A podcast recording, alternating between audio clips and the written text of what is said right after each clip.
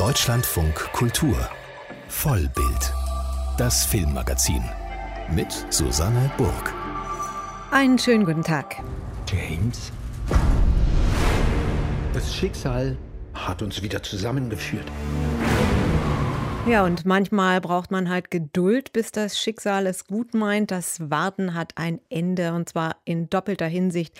Am Donnerstag kommt der neue James Bond-Film in die Kinos und in Los Angeles wird das Oscar-Museum eröffnet. Nach noch längerer Wartezeit. Zwei unserer Themen heute hier in Vollbild. Viel Spaß dabei. Top 5 Er hat die Welt 24 Mal vor dem jeweils bösesten aller Bösewichte gerettet, aber gegen ein kleines Virus kam auch James Bond nicht an. Der 25.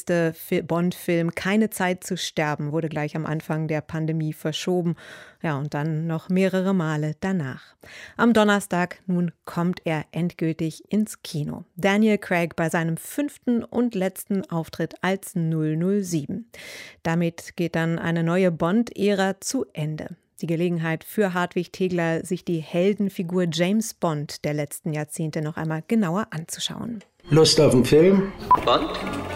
Das Spiel ist aus. Droht immer und ewig der Bösewicht, seinem Bond. Also, James, wieso bist du gekommen? An sich ging's immer darum. Um dich zu töten. Und ich dachte, du wärst hier, um zu sterben. Mitnichten. He will live forever. Und somit hätten wir sie auch geschafft. 007, wir haben einiges zu erledigen. Die Bond naturnotwendige Pre-Title-Sequence. Wollen wir beginnen? Charmant, sexy, verführerisch, gefährlich. Platz 5. Bond, der Erste. Sean Connery. Ab 1962 und noch einmal 1983. Der erste Auftritt gerade noch nicht in Weltrettungsmission, kommt gleich, sondern am Spieltisch im Kartenduell mit, Ich bewundere Ihr Glück, Mr. mit der, mit der er sich gleich natürlich im Bett räkeln wird. Bond.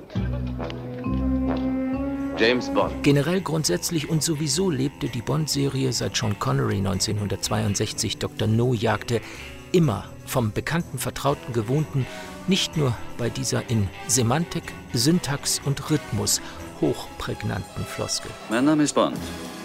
James Bond. Ansonsten ein Welt vor dem Megabösewicht-Rettungs-Special-Effekt-Gewitter inmitten eines Meeres von Product Placement, Uhren, Autos und so weiter, gesättigt mit Testosteron, welches Bond befähigte, Dann sind Sie offensichtlich verrückt, Mister. das jeweilige Bond-Girl zwischen die Laken zu katapultieren, von Ursula Andres bis Lea Seydoux.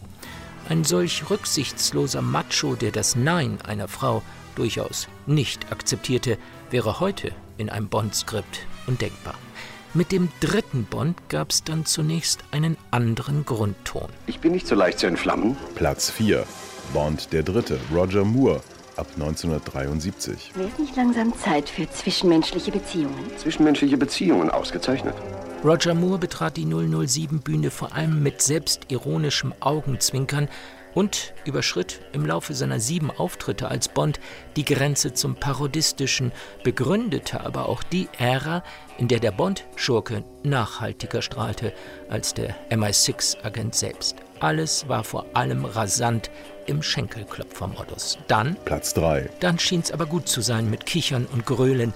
Ein solider Theater- und Shakespeare-Schauspieler, Bond, der Vierte. Timothy Dalton. Ab 1987. Er sollte für mehr Ernsthaftigkeit sorgen. Der Agent haderte mit sich selbst, zeigte gar eine tragische Anmutung und gab so eine kleine Vorschau auf viel, viel später, auf Daniel Craig. Wer immer sie auch war, sie hat bestimmt den Hauch des Todes gespürt. Meinte der Dalton 007 in, ja, es liegt nahe, in der Hauch des Todes. Dalton war eine Art Gegenprogramm zum leichtfüßigen Macho-Playboy. Sein Vertrag lief über drei Bonds, dann gab's rechte Querelen und der gebürtige Waliser gab ab an den irischen Kollegen. Du kommst spät, 007. Ich musste noch mal für kleine Jungs. Platz 2. Bond, der Fünfte. Pierce Brosnan. Ab 1995. Mal wieder bereit, die Welt zu retten? Da war er wieder, dieser Ton aus der Zeit vor Timothy Dalton. Pierce Brosnan gab den selbstironischen Agenten im modernen 90er Jahre Gewand. Und wieder waren Tod, Töten und das Sterben läppisch, folgenlos. Und so schien es auch weiterzulaufen bei dem, der nach vier Auftritten von Brosnan anschließend kam. Platz 1. Bond, der Sechste. Daniel Craig seit 2006. Zunächst ein unglaublich brutal anmutendes Knitterface. Kantig, kein Lächeln. Mit Daniel Craig schon beim ersten Auftritt in Casino Royale von 2006. Mein Name ist Bond. James Bond. Kam das offensichtliche, ironische und zynische der Figur ins Wanken und wich dieser erstaunlichen Grimmigkeit. Brutalität erschien als Brutalität eines Killers und wurde nicht schön geredet. Bond wurde tatsächlich zum Charakter, zu einer Figur, als Zyniker, teils Sadist, frei von Moral. Aber sichtbar wurden auch die eigenen Abgründe des Staatskillers. Bei Sean Connery oder Pierce Brosnan prallten alle inneren Konflikte ab. Anders beim aktuellen Bond. Er wirkte bei seinem damals verkündeten aber dann doch nicht letzten Auftritt. Ich komme vielleicht nicht mehr wieder. Er wirkte zerrüttet und traumatisiert von der Gewalt seiner dunklen Geschichte. Und mit einer verblüffend humanen Geste im 24. Bond-Film Spectre schien er endgültig abzutreten aus dem Geheimdienst-Killer-Universum. Keine Kugel mehr. Und außerdem habe ich noch was Besseres zu tun. Um fünf Jahre später zurückzukehren, jetzt in Nummer 25 und mal wieder nun angeblich zum wirklich letzten Mal, hat er keine Zeit zu sterben. Hartwig Tegler über die Heldenfigur James Bond. Und am Donnerstag kommt der neue James Bond-Film nun endlich in die Kinos. Keine Zeit zu sterben heißt er. Am Dienstag kann die Presse ihn sehen und wie er geworden ist, das können Sie hier im Programm vom Deutschlandfunk Kultur gleich am Mittwoch früh hören nach 8 Uhr in der Sendung Studio 9. Mit Wahrscheinlichkeitsrechnung lässt sich die Welt erklären. Zumindest sind die Protagonisten in dem neuen Film Helden der Wahrscheinlichkeit davon überzeugt. Denn als der Berufssoldat Marcus, gespielt von Mats Mikkelsen, seine Frau bei einem Zugunfall verliert, leuchtet ihm schnell ein, dass das kein Unfall war. Der arbeitslose Mathematiker Otto vermutet einen gezielten Anschlag der Rockerbande Riders of Justice. Und fortan macht sich ein Trupp skurriler Eigenbrödler, also Marcus Otto, sein Freund Lennart und der Hacker Emmentaler, auf, um für vermeintliche Gerechtigkeit zu sorgen. Diese Welt geschaffen hat der dänische Drehbuchautor und Regisseur Anders Thomas Jensen. Wie schon in seinen Filmen Dänische Delikatessen, Adams Äpfel und Men in Chicken setzt Jensen auch bei Helden der Wahrscheinlichkeit durch absurde Logik und mit ziemlichem Tempo eine Geschichte in Gang, die zugleich komisch, tragisch und anrührend ist. Denn unter der schrägen Oberfläche zeigen sich durchaus Traumatisierung und seelische Abgründe der Figuren und geht es um Empathie, Gerechtigkeit und die Frage nach dem eigenen Ort in der Welt. Ich habe mich mit Anders Thomas Jensen unterhalten und erstmal bei der Stochastik angefangen. Welches Verhältnis haben Sie zur Wahrscheinlichkeitsrechnung? Uh, I'm very fond of it. Like most human brains, my brain likes to see connections. Ich schätze die Wahrscheinlichkeitsrechnung sehr. Wie die meisten menschlichen Gehirne mag auch mein Gehirn Verbindungen. Das Problem ist nur, das Gehirn liebt Zusammenhänge so sehr, dass es sie auch dort sieht, wo es gar keine Zusammenhänge gibt. Und dann kann es gefährlich werden. Aber ja, ich liebe Statistiken und Wahrscheinlichkeiten und ich liebe es, wenn Dinge aufgehen und Sinn ergeben. In der heutigen Welt werden ja viele Verknüpfungen gemacht. Gerade Verschwörungstheorien und Fake News führen uns vor Augen. Alles hängt davon ab, wie man Zusammenhänge herstellt. Was hat Sie daran als Autor interessiert, der Sie sich ja im fiktiven Bereich bewegen, nicht in Nachrichtenzusammenhängen? Well, you know, the funny thing is, as soon as you venture into drama uh, and art, coincidences are not really allowed, especially in drama, right? Es ist lustig. Sobald man sich in die Welt der Kunst begibt, sind Zufälle nicht wirklich erlaubt, vor allem nicht im Drama. Eine Dramaturgie, in der der Bösewicht durch Zufall erwischt wird, funktioniert nicht. Es muss ein schwerer Weg für den Protagonisten sein, den Bösewicht zur Rechenschaft zu ziehen. Wir wollen daran glauben, dass es eine höhere Bedeutung gibt oder einen Grund oder etwas, das alles zusammenbringt. Aber so ist das Leben nicht.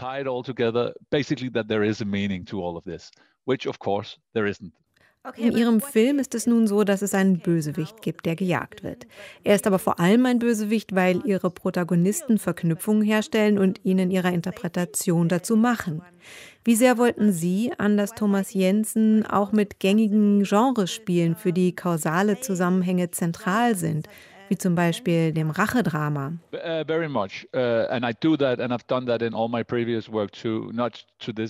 ja, das wollte ich sehr. Ich habe das auch in meinen vorherigen Filmen getan. nicht ganz so drastisch. Ich habe mit diesem Film versucht, ein Melodram, wie ich es mit Susanne Bier gemacht habe, mit meinen eigenen Geschichten zu mischen, mit diesen schrägen, dunklen Komödien. Ich glaube, Genre ist manchmal ein bisschen öde, weil wir es so gut kennen und es so vorhersehbar ist. Beim Rachedrama wissen wir zum Beispiel seit Hamlet, wie es abläuft. Etwas passiert, ein Mann, mittlerweile auch eine Frau, muss sich rächen und es kann gut oder schlecht ausgehen. Und wenn man das nicht extrem gut macht, ist es langweilig. Ich habe also versucht, etwas Neues in das Genre hineinzubringen, beziehungsweise ich habe es so gemacht, wie ich es mir wünschen würde, wenn ich ins Kino gehe. Ich mag Filme, in denen etwas Unerwartetes passiert, wo es nicht diesen Deal mit dem Publikum gibt, wohin die Reise geht. And we have to remember genres are a sales tool. Und man darf nicht vergessen, Genrebezeichnungen sind Marketing-Tools. Es geht darum, den Leuten mitzuteilen, ob sie Sushi essen oder Italienisch. Ich nenne meinen Film eine Art Buffet. Sie wissen nicht, was sie bekommen. Es gibt da keine tiefere Bedeutung, außer dass ich es selber mag. Ja, die Figuren in ihrem Film sind schräg, aber alle leiden ja an ernsthaften Traumata. Wenn wir auf die inhaltliche Ebene kommen, dann könnte die Bedeutung die Frage sein, wie man Trauma heilen kann. Ja, von den Themen her gibt es sehr viel mehr Tiefe als beim Genrespiel. Auch dadurch, dass ich das Melodram mit hineinbringe. Die Schwierigkeit ist, eine Balance zu finden. Beim Schneiden mussten wir häufig lustige Szenen herausschneiden, weil wir die Gefühle oder die Tiefe des Films ruinierten, wenn wir uns für einen Witz entschieden. Und Ottos Figur ist so wichtig, weil er der Klebstoff ist zwischen den beiden Welten, zwischen der naturalistischen und der verrückten Nerdwelt. Otto ist die Figur, die den Film trägt. Twisted uh, nerd world, right? So Otto is basically the guy who carries the movie through.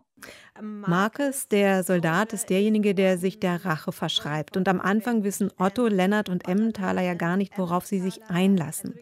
Als dann die erste Person stirbt, sind sie ein bisschen verängstigt, aber sie machen weiter.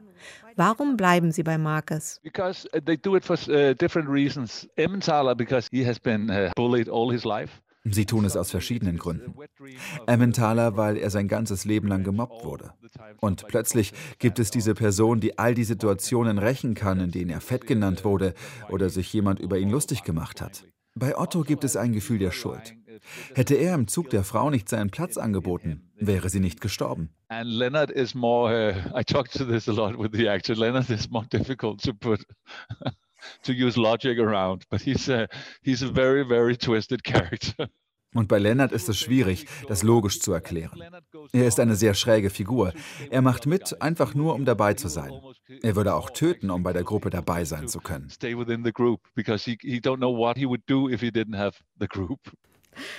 Es ist lustig, dass Sie noch immer lachen, wenn Sie über die Figuren sprechen. Sie hatten offensichtlich viel Spaß dabei, sie zu entwickeln. Ja, I love, I love those characters. Ja, ich liebe die Figuren. Das ist immer so. Manchmal sagen Produzenten, vielleicht sollte die Figur sterben. Ausgeschlossen. Ich kann meine Figur nicht töten. Wie Sie schon sagten, Sie schreiben auch realistische Geschichten für Susanne Bier oder Lone Scherfig. Wenn Sie für Ihre eigenen Filme schreiben, sind Ihre Figuren häufig diese sympathisch verschrobenen, merkwürdigen Figuren. Was reizt Sie so sehr an der Groteske und dem dunklen Humor?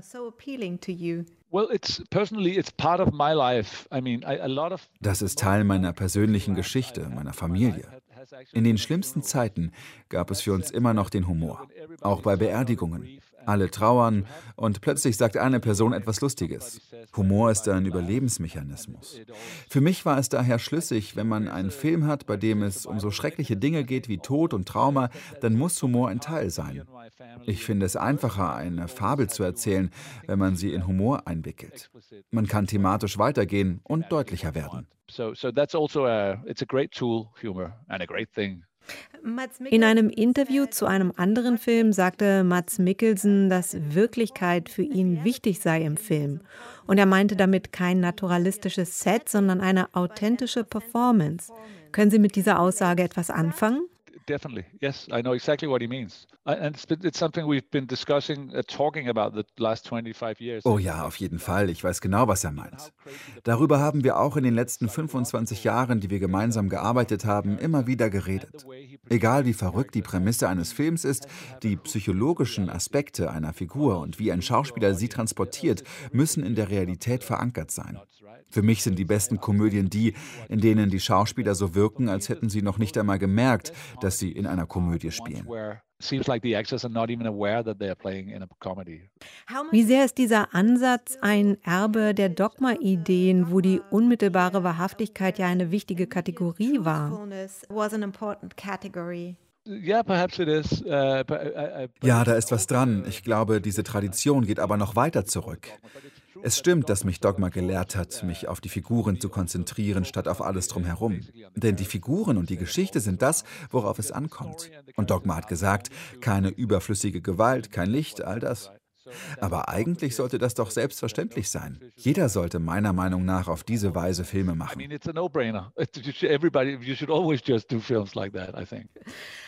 Wenn Sie sagen, das Drumherum ist zweitrangig, welche Rolle spielt dann die Umgebung, das Set in Ihren Filmen und in diesem Film insbesondere?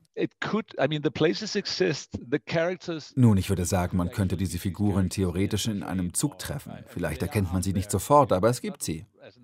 Ich glaube das zumindest. Das heißt, es ist Wirklichkeit, die leicht verdreht ist und wir haben die Umgebung so gestaltet, dass sie dazu passt. Wie wichtig ist es, dass die Welt, die Sie zeigen, in sich geschlossen ist?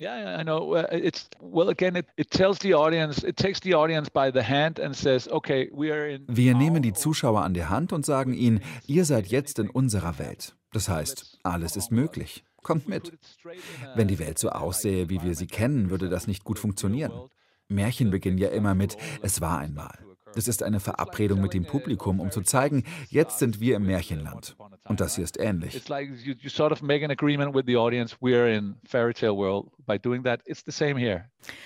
Das Branchenmagazin Variety hat ihren Film im Sommer zu den liebsten zehn Filmen des Jahres des Magazins gezählt.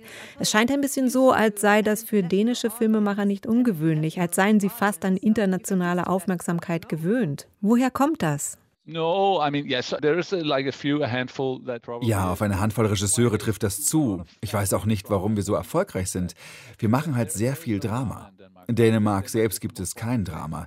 Es ist das langweiligste Land der Welt. Es gibt keine Kriege, keine Naturkatastrophen, keine gefährlichen Tiere. Die einzige Art und Weise, wie man Drama bekommt, ist, wenn jemand an Krebs erkrankt oder von einem Auto angefahren wird. Nur so kann man einen dänischen Film beginnen.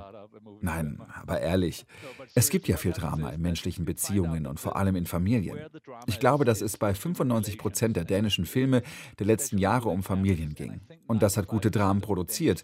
Ich glaube, das ist ein Teil der Erklärung. So I guess that's part of the explanation. Helden der Wahrscheinlichkeit. So heißt der neue Film von Anders Thomas Jensen und er läuft jetzt bei uns im Kino. Los Angeles ist die Filmstadt der Welt und hatte bislang kein eigenes Filmmuseum. Nach 100 Jahren ist es nun soweit. Am Donnerstag eröffnet das große Oscar-Museum. It's so important to us that the museum be for everybody. So this is a home to showcase what the Academy has been about since 1927. Es ist wichtig für uns, dass das Museum für alle ist und es zeigt, worum es bei der Oscar Academy seit 1927 geht. Das sagt der Präsident des neuen Oscar Museums, Bill Kramer. Die amerikanische Kolumnistin Mary McNamara schrieb vor einigen Tagen, das neue Oscar-Museum habe mehr Zeit in der Entwicklungshölle verbracht als jedes andere Projekt in Hollywood. Schon seit 1929 heißt es nämlich aus der Oscar Academy, man brauche ein Museum. Seit ungefähr zehn Jahren ist es nun ernst mit den Plänen und nach mehreren Verzögerungen ist es endlich soweit. Das Academy Museum of Motion Pictures, wie es offiziell heißt, wird in der nächsten Woche eröffnet. Auf 30.000 Quadratmetern soll die Sammlung der Oscar-Akademie zu sehen sein, darunter Filme, Drehbücher, Requisiten und Kostüme. Unsere Korrespondentin in Los Angeles, Katharina Wilhelm, konnte schon einen Blick ins Museum werfen. Frau Wilhelm, wie groß, wie ja, Hollywood würdig ist denn das Ganze geworden? Also mein erster Eindruck ist wirklich, es ist gigantisch. Also begrüßt wird man als Besucher, wenn man da die Rolltreppe des siebenstöckigen Gebäudes hochfährt, erstmal von Bruce, also dem weißen Hai aus dem gleichnamigen Steven Spielberg-Film. Das ist schon mal sehr beeindruckend und führt einen so richtig rein in, ja, in diese Filmwelt. Und dann, ja, auf diesen 30.000 Quadratmetern etwa geht es wirklich um die Geschichte des Films, um die Macher vor und hinter den Kulissen natürlich und auch um die Kulissen selbst. Und sogar Hollywood-Star Tom Hanks war mit dabei, hat uns als Pressemenschen da kurz eingeführt, was natürlich beeindruckend ist, aber auch so ein bisschen den Ton setzt, was man da eben auch möchte, nämlich Hollywood präsentieren. Und er hat uns mal die Ausmaße beschrieben. If you were to read every bit of information that is fascinating and important and speaks to you and see every clip that is playing in all of these halls and galleries and take in every one of the artifacts and exhibits. It's going to take you three and a half days. Tom Hanks sagt letzten Endes, also wenn man sich wirklich alles anschauen würde in diesem Museum, jeden Clip, alles, was zusammengetragen wurde, dann braucht man dreieinhalb Tage, um sich da durchzuarbeiten. Also es ist wirklich beeindruckend und es ist diese 100 Jahre, die es gebraucht hat etwa, die haben sich dann meines Erachtens gelohnt. Auch die Architektur ist ja etwas ganz Besonderes, vor allem die große Kugel, von manchen Death Star genannt. Auch wenn der 84-jährige Architekt Renzo Piano das wohl in Anspielung auf sein Alter nicht so gerne hört. Wie fügt sich denn diese Glaskuppel ins Ganze? Ja, genau. Also der preisgekrönte Stararchitekt Renzo Piano hat sich da wirklich ein Lebenswerk erschaffen. Es ist absolut gigantisch. Es ist eben eine riesige Kugel, die schwebt und sie ist von außen sehr, sehr beeindruckend, weil es ist eine große Betonkugel. Obendrauf sitzt eben so eine Glaskuppel und man schaut von da aus tatsächlich in die Hollywood Hills. Man sieht das Hollywood sein, also so wie das eben sein soll hier in Los Angeles. Und sie wirkt halt aber trotzdem leicht, obwohl das eine irre Konstruktion ist und sie schwebt tatsächlich auf so vier Pfeilern über dem Boden. Es gibt so einen kleinen Event-Space unten drunter, da kann man dann eben auch stehen und es fühlt sich leicht an, obwohl das so ein massives Gebäude ist. Und das Tolle an dieser Kuppel ist eben, sie beherbergt ein riesengroßes Kino, das sicherlich auch mit eines der Herzstücke sein wird in diesem Museum, in dem natürlich auch Premieren stattfinden sollen. Und Renzo Piano hat selbst gesagt, Death Star, also Todesstern aus dem Star Wars-Universum, das hört er nicht so gerne. Er hat gesagt, ah, ich würde es eher Seifenblase nennen, also diese Leichtigkeit zu unterstreichen. Und Tom Hanks hatte dann wiederum eine andere Idee an dem Tag und hat davon gesprochen, dass es für ihn eine Laterna Magica ist, also ein altes Filmprojektionsgerät. It looks to me like it is the world's largest magic lantern that will transport us to amazing places simply by getting together with a couple of strangers and walking into a dark room and sharing the experience. Soweit also Tom Hanks. Führen Sie uns doch mal nach drin. Welche Ausstellungen erwarten denn den Besucher in Bezug auf die Filmgeschichte? Also die große Dauerausstellung heißt Stories of Cinema. Das ist äh, die Haupt- und Dauerausstellung. Und da gibt es einen Raum, in dem man zum Beispiel ganz besondere Oscar-Reden sieht. Also zum Beispiel wie die von Hattie McDaniels, der ersten schwarzen Frau, die einen Oscar gewonnen hat für Vom Winde verweht. Oder ganz, ganz aktuell die Regisseurin Chloe Zhao, die als erste asiatische Frau den Oscar als beste Regisseurin gewonnen hat. Also es geht natürlich viel um die Oscar Oscars um den Glamour, aber es geht auch um das Handwerk und dass die Besucher wirklich verstehen sollen, was beim Film geschieht. Und in einem Raum, den fand ich sehr beeindruckend, hat man den Sound eines Films erklärt anhand einer Sequenz aus einem Indiana Jones Film, wo man dann zuerst nur den Ton vom Filmset hört, dann die Abmischung letzten Endes mit den Schauspielern, die dann nochmal drauf synchronisieren, dann die Filmmusik, also und dann wird das Stück für Stück draufgesetzt. Und so versteht man wirklich auch als Laie, was passiert in diesem einen Department vom Film, nämlich Sound. Und das fand ich wirklich toll. Das ist sehr, sehr praktisch. Und ich verstehe, warum auch so letzten Endes so viele Menschen an einem Film beteiligt sind. Gab es für Sie denn auch überraschende Ausstellungsstücke? Was ich wirklich toll und überraschend fand, war eine riesige Installation eines gemalten Hintergrundes für einen Alfred Hitchcock-Film, nämlich Der unsichtbare Dritte. Das hat man vielleicht noch im Kopf. Da geht es ja auch um den Mount Rushmore in einer Szene und dieser Hintergrund ist nicht gefilmt, sondern der ist wirklich gemalt worden und das ist, glaube ich, 10, 12 Meter hoch. Ja, das ist wie so ein Michelangelo-Gemälde und das wird dann eben auch in einem einzigen Raum ausgestellt. Ist was ganz Besonderes, ein tolles Stück Filmgeschichte. Nun stehen die Oscars ja auch seit Jahren immer wieder in der Kritik dafür, dass sie eine weiße Altherrenveranstaltung seien. Unter dem Hashtag Oscar So White wurde das zu einem großen Thema. Die Academy hat sich inzwischen reformiert. Wie geht denn das Museum mit dem Thema Diversität um?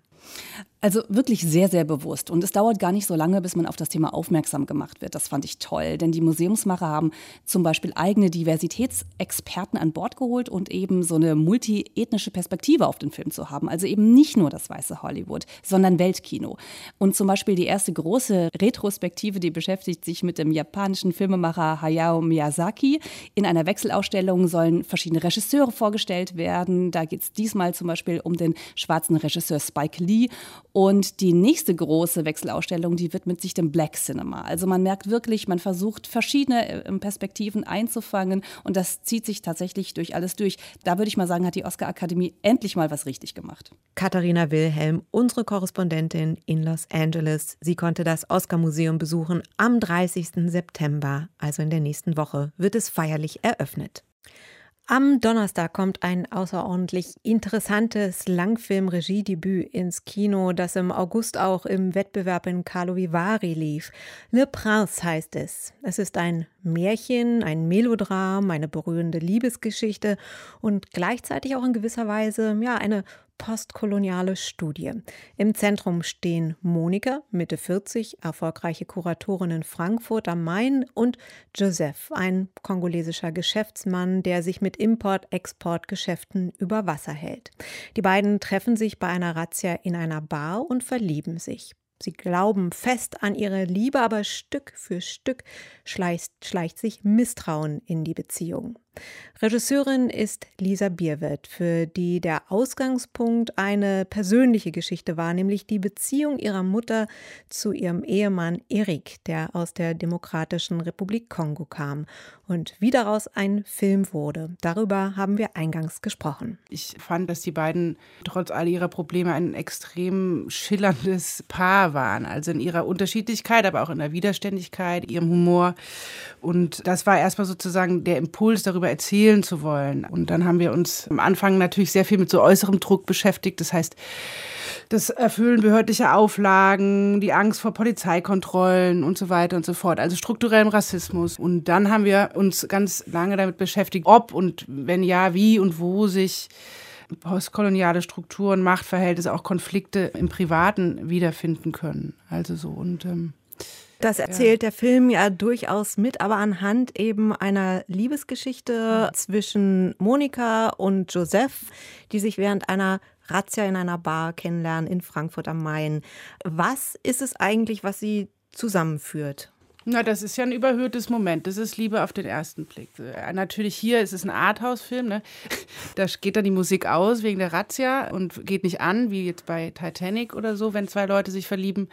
Also erstmal wollte ich auch dieser Konstellation Liebe auf den ersten Blick zugestehen. Das führt sie zusammen. Und äh, von da ausgehend gehen wir dann eigentlich an diesen Film rein und gucken dabei zu, wie und ob es funktioniert. Monika arbeitet in der Kunst, sie ist erfolgreiche Kuratorin in der Kunsthalle. Joseph stellt sich vor als Geschäftsmann. Wie haben Sie diese beiden Figuren angelegt, weil man ja durchaus über Monika mehr erfährt als über Joseph, was auch eine bewusste Entscheidung war, oder? Ja, das ist absolut bewusst. Also erstmal klar, Monika war eine Möglichkeit für uns, also meinen Co-Autoren Hannes Held und mich, die Geschichte zu betreten.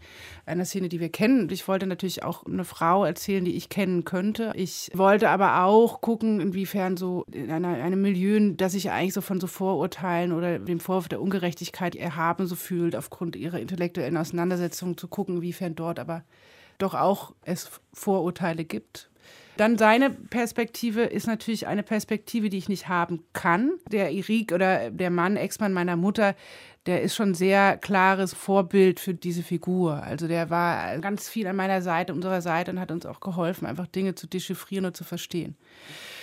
Dann haben wir sehr viele Interviews geführt mit Kongolesen und Angolanern, haben uns aber dann beim Schreiben dafür entschieden, jemanden zu schreiben, den man nicht dechiffrieren kann. Weil bei Joseph geht es um die Frage der Identität. Nämlich, es kommt jemand in ein Land ohne die gängigen Hochschulabschlüsse, dessen Leben auf Umwegen, sogenannten Umwegen verlaufen ist und er kann seine Identität nicht mehr nachweisen. Heißt aber auch gleichzeitig, er könnte alles sein. Er könnte ein Print sein, er könnte, wenn man will, kriminell sein. Also man muss sich dann als Zuschauer entscheiden, möchte ich diesem Menschen vertrauen? Kann ich diesem Menschen vertrauen? Ich habe mal mit einer Anwältin gesprochen, lange, die sich ja für Asylrecht eingesetzt und sie sagte, die Nachvollziehbarkeit einer Biografie ist ein europäischer Anspruch. Genau, und dann muss man halt mit Joseph umgehen in dem Film. Sie sagen, dass wir uns als Zuschauer uns das auch fragen müssen, ob wir ihm vertrauen oder nicht. Sie legen ja aber auch im Film bestimmte Fährten, dass wir durchaus mit unserem eigenen Misstrauen konfrontiert werden.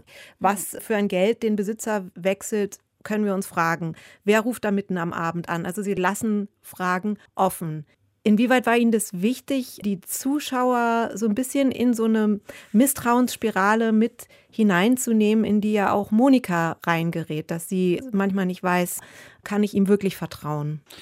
Ich habe schon versucht, natürlich Fährten zu legen. Natürlich haben wir beim Schreiben und haben oder auch beim, beim Drehen und haben dann aber auch wiederum sie widerlegt. Also das heißt, man könnte vermuten, es ist so und merkt, dann ist es doch nicht so. Ich versuche da natürlich nicht moralisierend auch zu sein. Ja, er könnte kriminelle Handlungen machen, gleichzeitig könnte man aber auch denken, gut, es ist eine Form des äh, Überlebens. Was für eine Vorstellung von Rechtsstaat hat Joseph und was heißt es für ihn zu überleben? Und da haben wir schon versucht, nicht in der Form zu werten. Bei den Recherchen habe ich ganz viel äh, mit Leuten gesprochen, die ganz viel für sich behalten, keine Angriffsfläche bieten. Und gemerkt, dass man aufgrund, glaube ich, so einer Erfahrung, die man bringt, politischen, ich das Gefühl hatte, dass Joseph oder auch viele andere, die ich gesprochen habe, ein Misstrauen von vornherein mit in die Beziehung bringen und auf einer, aus einer Form von Selbstschutz und das wiederum dafür, dass man viel auch nicht erzählt oder nicht viel von sich preisgibt. Hm, also beide ja. tragen da ihr Päckchen. Joseph erzählt nicht viel aus ja. seiner Erfahrung heraus ja. und Monika ist misstrauisch, weil sie denkt, warum erzählst du mir das nicht? Oder? Genau, also es geht natürlich in diesem Film ganz klar, also inwiefern spiegeln sich in so einer Liebesbeziehung auch die ungeklärten Verhältnisse von Afrika zu Europa oder umgekehrt auch wieder, also wie, inwiefern und was sind das sozusagen für Täter- und Opferzuweisungen, die damit kommen und dann auch, was für Misstrauen daraus resultiert und wie wiederum dieses Misstrauen die Beziehung torpediert und wenn Joseph so etwas sagt wie ähm, My father was colonized, I'm not, ist das natürlich ein Zeichen oder also sein Wunsch nach der absoluten Selbstbestimmtheit oder auch nicht kontrolliert werden zu wollen. Und ich glaube natürlich, dass das an manchen Stellen seinen Blick für das Gegenüber versperrt. Und manchmal wird dann auf einmal Monika zur Europäerin und nicht mehr zu Monika. Ja, you European, sagt er auch. Wie sie dann später sagt, I'm not your enemy, ich bin nicht deine Feindin. Also, weil, weil sie spürt, dass er da was mitbringt, was vielleicht auch stärker als sie ist oder was außerhalb ihrer Kraft liegt. Und ich glaube eh deshalb auch dieses Genre des Melodramas eigentlich gewählt haben, weil es da um zwei Figuren geht, die an etwas gegebenenfalls scheitern, was stärker ist als sie, was außerhalb ihrer eigentlichen sozusagen Handlungskraft da liegt. Mhm, weil Sie das Melodram ja. erwähnen, es ist ja so in der Tradition häufig nicht so unbedingt realistisch erzählt. Also wenn man in die Vergangenheit schaut oder spielt sehr stark mit überhöhten Symbolisierungen, mit heroischen Taten und Gesten. Mhm. Wie sehr wollten Sie hier Genrekonventionen bedienen oder brechen? Naja, das ist Melodrama, ist, wie meine dramaturgische Beratung Petra Lüsch immer sagte, zwei Königskinder, die nicht zusammen sein können, weil die Wasser zu tief sind. Das ja, das Melo, ich glaube schon, dass es auch eine Überhöhung ist, auch Joseph und Monika, obwohl man jetzt sagen könnte, es ist schon sehr realistisch, auch trotzdem irgendwie wie so eine überhöhte Figuren sind. Ich finde solche Sätze wie I'm not your enemy auch überhöhte Sätze. Wir haben natürlich ähm, mit dem Film schon versucht, in Frage zu stellen, ob Liebe über alle Grenzen hinaus funktionieren kann. Oder die, eher die Frage zu stellen, ist es nicht ein Luxusgut, eine Liebe leben zu können? Also so, es gibt hier kein Happy End in dem Sinne, gibt es ja auch im Melodrama auch nicht. Joseph wird ja gespielt von Passi Balende, der selber im Kongo geboren wurde mhm. und mit sieben mit seinen Eltern mhm. nach Paris gezogen ist. Er ist in Frankreich ein bekannter Rapper, Produzent. Was hat er denn noch mit in die Rolle eingebracht und inwieweit es war sein französischer Blick vielleicht auch noch mal ein anderer als der deutsche zum Beispiel? Was Pasi erstmal persönlich mit reinbrachte, was ich vorher nie gesehen hatte, ist diesen Titel tragen zu können. Dieses fragile und starke gleichzeitig. Er hat ja beides. Und ich glaube schon, dass der Film, sagt er, und da bin ich gespannt drauf, von zwei Perspektiven lesbar sein wird. Und er sagt auch ganz anders von einer afrikanischen Diaspora oder kongolesischen Diaspora. Es wird ja oft in dem Film von dieser Liebesgeschichte geredet, aber dieser Film verhandelt ja noch ganz viel mehr. Also da gibt es diesen Freunden, diesen Antagonisten, es gibt sozusagen die Freunde, die er mitbringt, es gibt diese Codes, wer ruft abends an, wer ruft nicht an, warum sagt man das nicht? Und ich glaube, alles, was wir jetzt gerade besprochen haben, wird, glaube ich, auf der Schweizer Perspektive anders lesbar sein oder anders zu dechiffrieren. Deswegen, das werden wir jetzt noch sehen. Wir sind jetzt nächste Woche in Frankfurt, Paris das erste Mal vor äh, im Publikum und dann werden wir auch versuchen, im Frühjahr äh, hoffentlich mit dem Film auch nach Kongo-Brazzaville und Kinshasa zu fahren, weil das interessiert mich natürlich. Erstmal läuft Le Prince bei uns im Kino an mhm. am kommenden Donnerstag. Die Regisseurin ist Lisa Bierwitt. Vielen Dank für den Besuch. Vielen Dank. Geht man jetzt an einem Samstagabend ins Kino, da kann es passieren, dass der Kinosaal fast voller wirkt als in Vorpandemie-Zeiten. Allerdings kommt sehr darauf an, wo man sich befindet. 3G heißt zum Beispiel in Hamburg nicht das gleiche wie in Berlin. Und damit haben auch die Filmfestivals zu kämpfen, die nun wieder in Kinoseelen stattfinden können. Maske am Platz oder nicht, volle oder halbvolle Seele, 3G oder 2G, das wird überall sehr unterschiedlich gehandhabt. Christian Berndt über Filmfestivals in Corona-Zeiten. James, das Schicksal hat uns wieder zusammengeführt. Auf jeden Fall hat es James Bond und das Publikum wieder zusammengeführt. Nun kommt keine Zeit zu sterben in die Kinos. Auf den Start des neuen James Bond setzt die Kinobranche seit letztem Jahr ihre ganzen Hoffnungen als Signal für die Wiederbelebung des Kinos. Das Filmfestival Zürich hat es geschafft, keine Zeit zu sterben, für die zweite internationale Premiere kurz nach der Uraufführung in London zu ergattern. Für Zürich, so der künstlerische Leiter des Zürich Filmfestivals, Christian Jungen, sprach nicht zuletzt, dass die Kinosäle in der Schweiz wieder voll besetzt werden dürfen. Es gilt die 3G-Regel. Wer bei uns einen Film schauen kommen will, der muss sein Zertifikat vorweisen, zusammen mit einem amtlichen Ausweis. Dann kommt er über die Schwelle. In den Sälen drin gibt es dann weder Abstands- noch Maskenpflicht. In den Sälen herrscht also so etwas wie Vor-Pandemie-Normalität. Aber von wirklicher Normalität, meint Jungen, kann noch keine Rede sein. 48 Prozent der Schweizer sind noch nicht geimpft. Ein weiteres Problem, weil überall Filmdrehs nachgeholt werden, können weniger Stars anreisen als sonst. Immerhin, Jacques Audiard wird seinen neuen Film Les Olympiades über das Sexualleben junger Menschen in den Pariser Banlieues vorstellen. Der läuft in der Reihe Hashtag Let's Explore. Wir stehen hier in der Schweiz vor der Abstimmung über die Ehe für alle und wir wollen die ganze Diversität der Sexualität feiern in dieser Reihe, die sehr sinnlich und lebensbejahend ist. Ein zweiter Schwerpunkt ist das tunesische Kino, ein junges Kino im Aufbruch.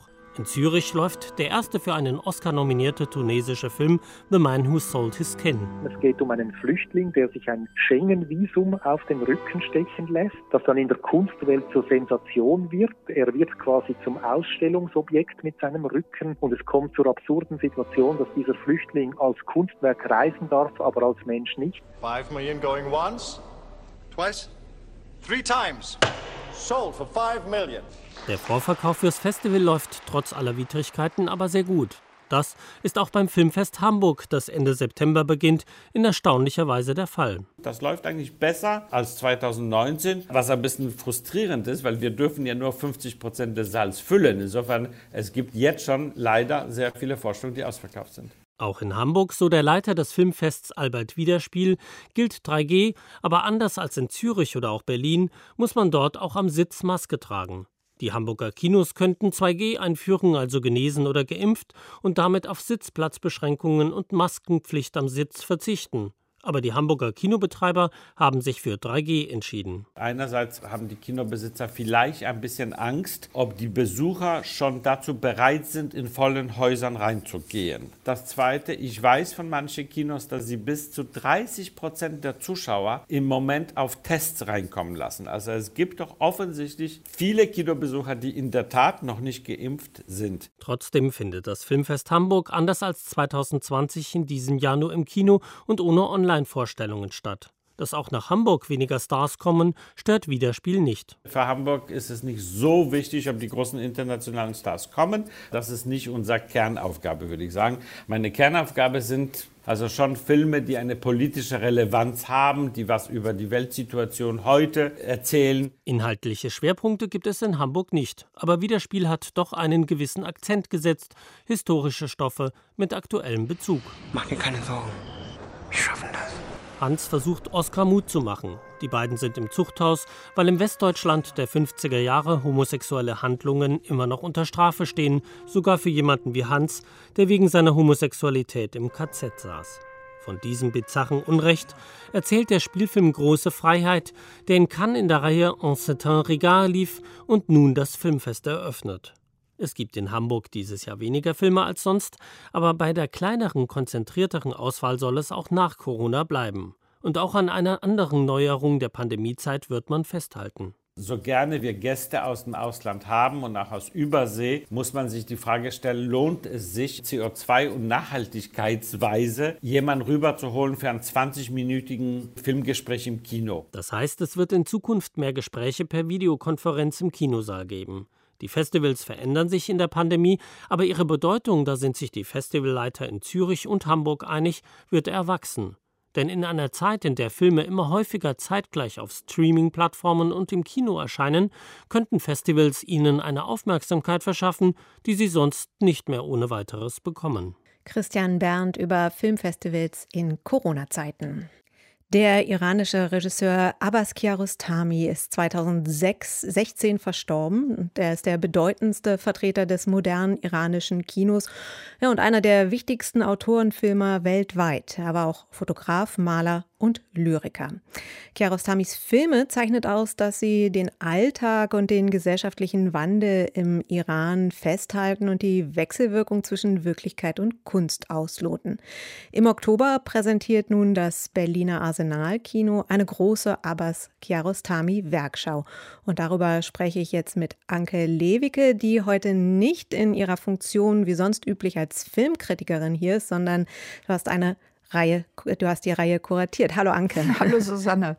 Und du kennst das Filmland Iran natürlich auch aus nächster Nähe, denn du warst ja als Iran-Delegierte der Berlinale zu Zeiten Dieter Kosliks häufiger in, in Teheran und du bist Abbas Kiarostami auch einmal persönlich begegnet, oder? Ja, tatsächlich. Und das war 2015.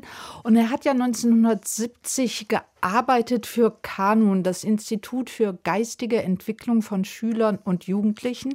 Da hat er die Filmabteilung aufgebaut. Dieses Institut gibt es noch immer und sie produzieren auch immer noch Kinderfilme. Und eine dieser Kolleginnen von dem Institut hat mich dann mit eines Nachmittags zu Abbas Kiarostami genommen. Das war so im Osten der Stadt. Wir waren da in der Sackgasse.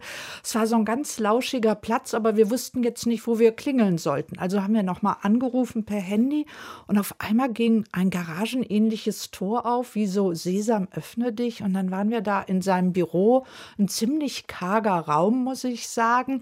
Und da stand dann ein Schreibtisch, ein Cutter und ein Computer. Und er war gerade mit seinem letzten Film beschäftigt, 24 Frames, der ja erst nach seinem Tod fertiggestellt wurde. Und der Film ist ein Dialog des Fotografen Abbas Kiarostami mit dem Filmemacher Abbas Kiarostami. Also es gibt 24 Landschaftsaufnahmen und er fragt sich, ah, das Vor und Danach des fotografischen Moments. Und er war so erst sehr schüchtern, dann hat er aber angefangen, uns diese Ausschnitte zu zeigen. Und er kam immer mehr in Zeiglaune. Und da war auch sein Fotografiearchiv. Also hat er uns noch ganz viele Filme, äh, Fotografien gezeigt, die er zum Beispiel im Louvre aufgenommen hat. Und eigentlich war das auch so ein bisschen wie ein Kiarostami-Film sehen. Er hat gezeigt, aber eigentlich nichts kommentiert. Also wie in einem Kiarostami-Film selbst musste ich sehen und mir selbst das Bild dann machen. und jetzt musstest du nun die Werkschau zusammenstellen. Warum jetzt eigentlich gerade jetzt eine Abbas Kiarostami-Reihe? Warum dieser Zeitpunkt? Ja, es ist ein ganz simpler Grund, weil MK2, die französische Produktionsfirma, die auch die letzten Spielfilme von Kiarostami mitfinanziert hat, hat jetzt sein ganzes Werk aufwendig restauriert. Also es ist alles Schöne da mit englischen Untertiteln. Und das ist natürlich ein unglaublicher Schatz, weil da viele Filme aus den 70er Jahren dabei sind. Und das sind natürlich äh, Zeitdokumente. Und man muss sich das ja auch mal so vorstellen. Aber Kiarostami ist 1989 international bekannt geworden mit dem Film Wo ist das Haus meines Freundes in Locarno. Da war er ja schon 50 Jahre alt. Und das ist so ein Film, da geht es ja um einen kleinen Jungen, der entdeckt, dass er das Schulheft seines Freundes mitgenommen hat. Der kann jetzt keine Hausaufgaben mehr machen und deshalb wird er am anderen Tag Ärger in der Schule bekommen. Also geht der Kleine im Nachbardorf den Freund suchen. Und aus dieser eigentlich ja so schlichten Geschichte macht er ja einen unheimlich schönen Film, weil es geht um Akte der Solidarität. Und dieser Film gibt so eine Grundhaltung von Kiarostamis Kino überhaupt überhaupt wieder, dass er im vermeintlich Einfachen immer das große Universelle suchen will. Und wenn man jetzt seine Filme aus den 70er Jahren sich anschaut, die er dann natürlich für Kanon und mit Kindern eben gedreht hat, dann sieht man durch die Perspektive äh, der Kinder einen iranischen Alltag, der wirklich zum Roadmovie wird, zum Action-Thriller oder sonst was. Also es sind ganz spannende Filme, großes Kino und trotzdem erzählen sie viel über den iranischen Alltag. Die Retrospektive hat den Titel Und das Leben geht weiter. Und so heißt ja auch einer von Abbas Kiarostamis Film. Inwieweit steht denn dieser Titel so für sein Gesamtwerk? Ja, der Film ist ja 1992 entstanden, kurz nach dem verheerenden Erdbeben im Nordwesten des Iran. Und Kiarostami schickt da ja einen Regisseur, sein alter Ego, in das Katastrophengebiet. Und der sucht eben die zwei Jungs aus dem vorherigen Film von Kiarostami. Wo ist das Haus meines Freundes? Und auch in diesem Film sieht man schon einfach dieses filmische Talent von Kiarostami, so mit langen Totalen zu arbeiten, wo immer das Leben so einfließt, was er auch vorgefunden hat. Und der Regisseur im Film trifft dann auf Menschen, die ihr Leben wieder einrichten, auf ein junges Ehepaar, das heiratet, auf Menschen, die Fernsehantennen wieder aufbauen, um eine Fußballübertragung zu sehen. Und dieses dialektische Verhältnis von Leben und Tod, das trifft man ganz viel in seinen Filmen wieder, auch Goldene Palme hat er ja bekommen für Der Geschmack der Kirsche. Da möchte ja ein Mann Selbstmord begehen und sucht jemanden, der ihn hinterher begräbt. Und er fährt mit dem Auto durch die Gegend und auf einmal steckt das Leben wieder zwischen dem Auto in all seinen schönen Facetten, in all seiner Sinnlichkeit. Und dann hat der Film natürlich ein ziemlich überraschendes Ende. Du hast dir jetzt wahrscheinlich viele Filme auch noch mal dir angeschaut. Äh, beim Sichten hast du, bist du da noch mal zu neuen Erkenntnissen gekommen? Hast du die Filme noch mal anders gesehen? Ja, auf alle Fälle. Und ich habe einen Film auch zum ersten Mal gesehen, The Report von 1977. Das war der erste Spielfilm von Kiarostami. Der ist auch nicht mehr vollständig erhalten, konnte deshalb nicht mehr restauriert werden. Und das ist eigentlich, könnte man mal sagen, sein konventionellster Film, weil er auch mit professionellen Schauspielerinnen und Schauspielern gedreht wurde. Und es ist ein Film, der spielt am Vorabend der Islamischen Revolution. Es geht um ein Ehepaar aus der Mittelschicht. Er ist Finanzbeamter, er geht mit seinen Freunden aus in Kneipen, Bars. Also man sieht noch mal ein ganz anderes Teheran. Und gleichzeitig ist dieses Ehepaar auch infiziert von einer unheimlichen Agonie. Und die Streitereien verweisen eben auch auf die größeren Spannungen in diesem Land. Und wenn man diesen Film so sieht, dann fragt man sich, was Abbas Kiarostami eigentlich für ein Regisseur geworden wäre, wenn es die Revolution nicht gegeben hätte. Hm. Ähm, Gibt es denn auch ein Rahmenprogramm, was die Retrospektive schmückt? Ja, ich meine, Kiarostami hat ja große Fans, Scorsese, Tarantino, Godard. Die habe ich jetzt hier nicht auftreiben können, aber zum Beispiel der Berliner Regisseur Ulrich Köhler von Schlafkrankheit wird eine Einführung halten.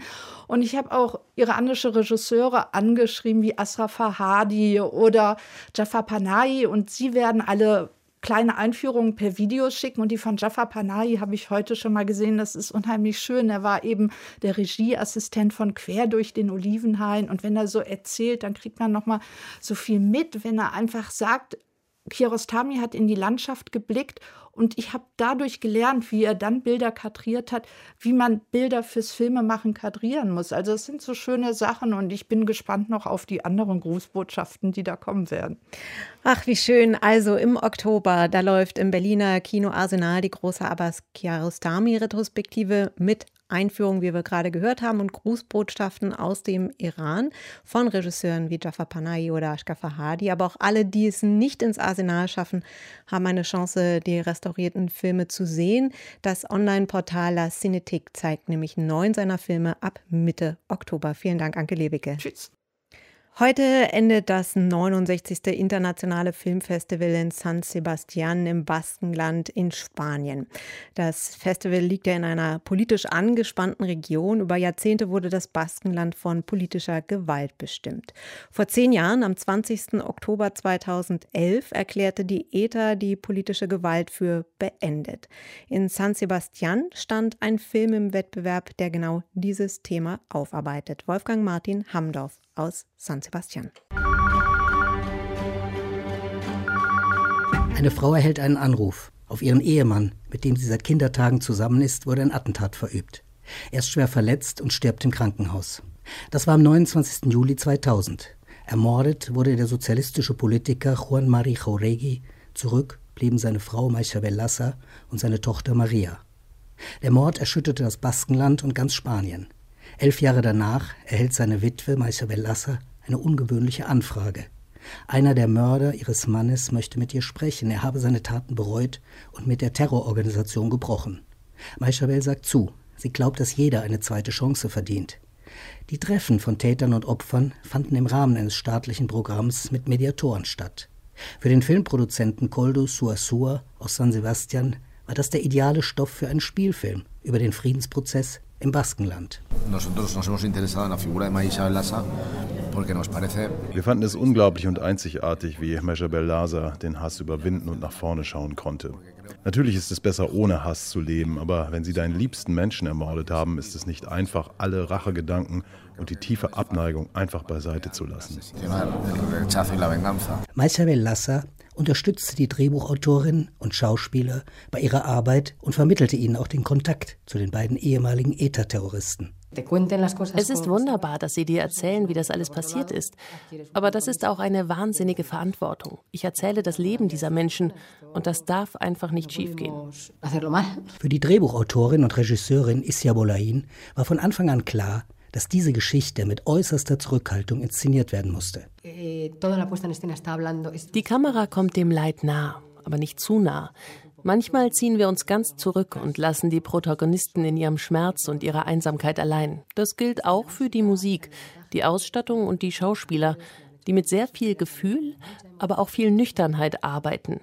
Wenn du eine Geschichte erzählst, die so nah an der Wirklichkeit liegt, dann muss man immer ganz nah an der Wahrheit bleiben.